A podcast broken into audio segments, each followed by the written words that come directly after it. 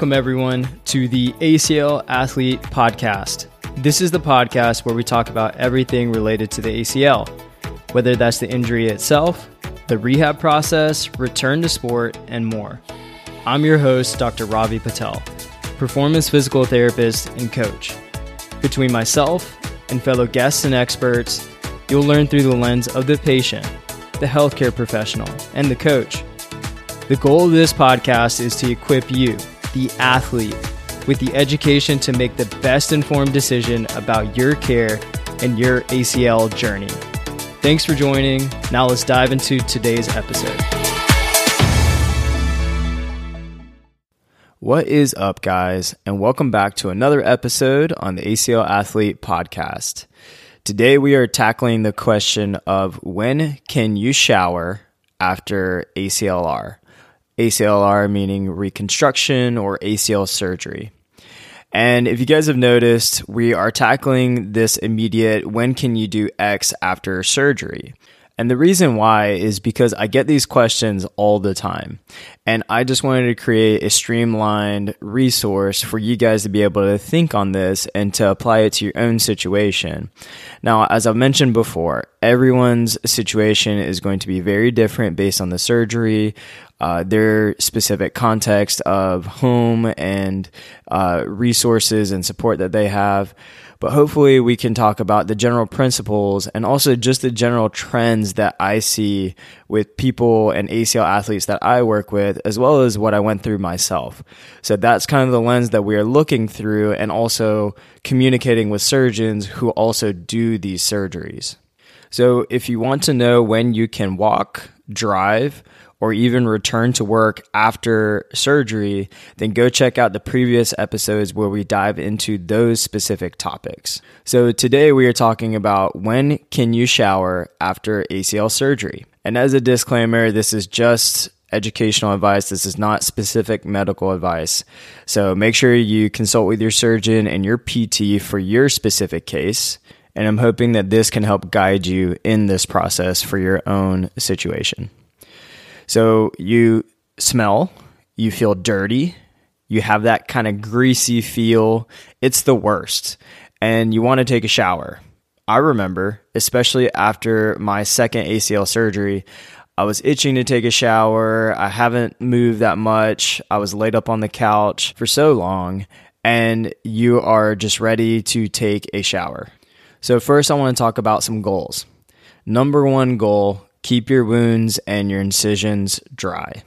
That's going to be really important here and for especially this episode because that's the main goal with a lot of this is that if you get your wounds wet, then it can create some problems whether it's infection or just an inappropriate healing environment.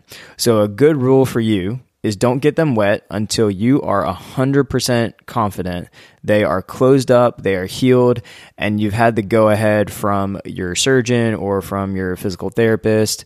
You just want to make sure you provide a really good healing environment for the knee and for your body and for those wounds. Number two, do not fall in the shower. Don't twist or compromise your knee just to get a shower in. So keep in mind that you might be possibly taking some medications, so that might throw some things off. You might feel some sort of sharp or weird pains immediately post op, especially in those first few days. Uh, so that's normal, but you just need to be aware and prepared just in case you do uh, do something like that and your knee does feel that way, especially when you're in a slippery environment. You just don't want to fall and do something dumb. So that is something to just keep in mind. I know that seems very obvious, but it's just something that I want to make sure you guys think about as you are approaching this. Number three, plan ahead.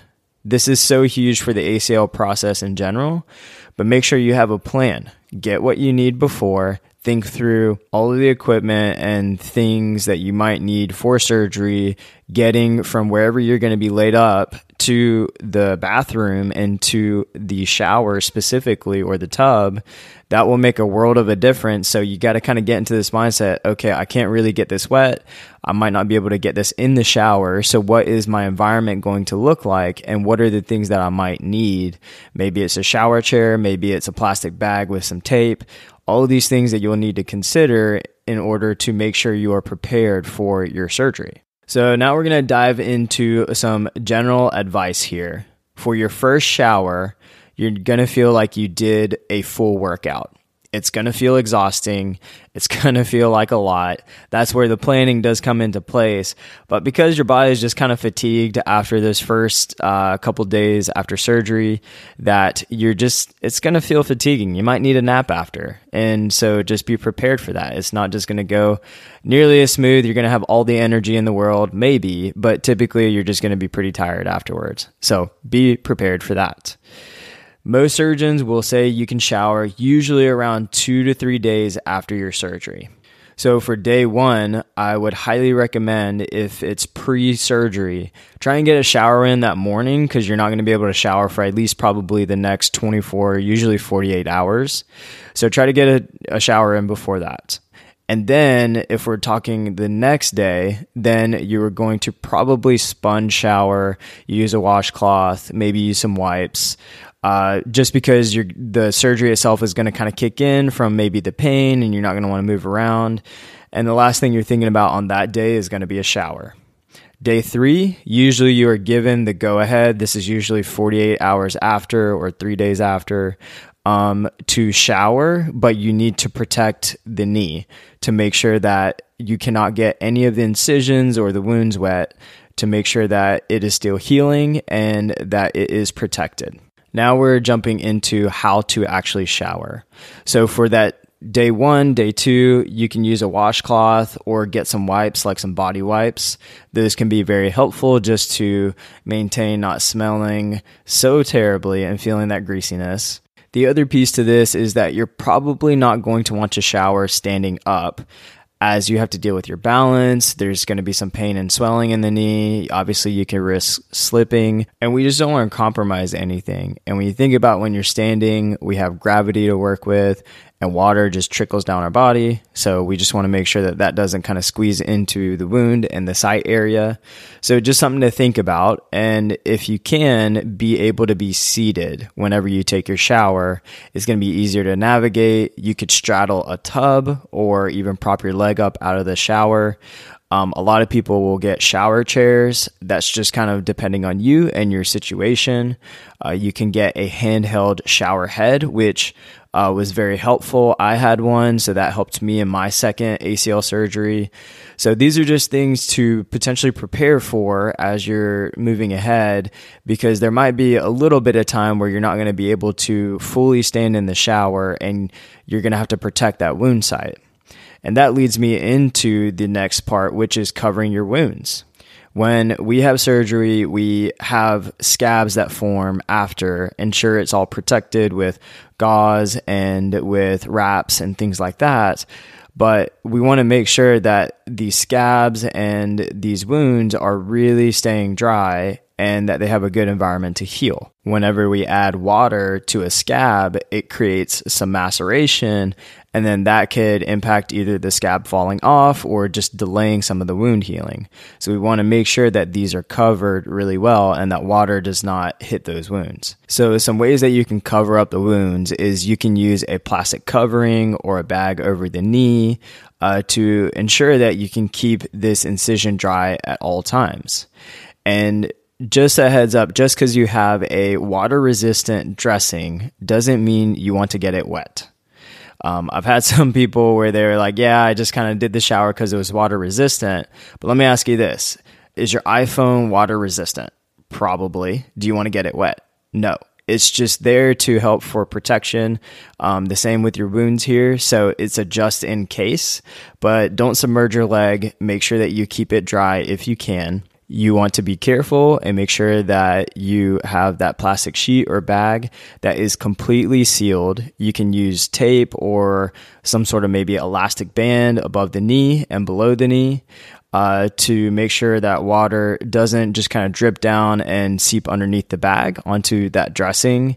Um, after your shower, you can remove the bag, but then make sure that there could be excess water around it. So then you just need to make sure that that doesn't touch the dressing or the site as well. So just some things to think about for my own ACL surgery and trying to take showers, I used a trash bag and some duct tape.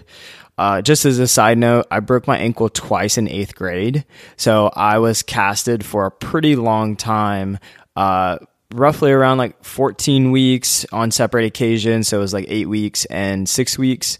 So I got really used to wrapping a plastic bag and duct taping the top of it. And so this is something that you can use as long as you make sure you do it really well. You could also use saran wrap and duct tape. If you want to be super extra, you can get a knee cast cover off of Amazon for like 20 or 30 bucks.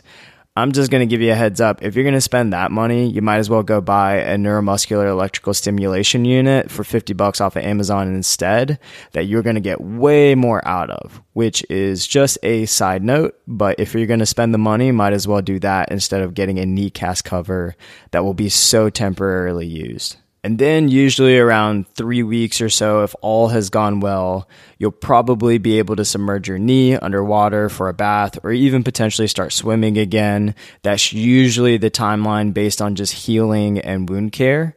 But this is just something that you need to keep in mind. You need to make sure that the wounds are fully healed. So that might even mean, you know, you remove that gauze and it's not draining anymore, but you might still have stitches and the wound still might be slightly open. So those need to be closed and starting to scar down a little bit before you really start trying to risk uh, getting into water, and that way you can protect that joint, and ultimately, so you can prevent any infection and you can move ahead with your ACL rehab. So remember the goals keep the wound dry, don't fall, plan ahead. Always check with your surgeon and physical therapist for your specific case.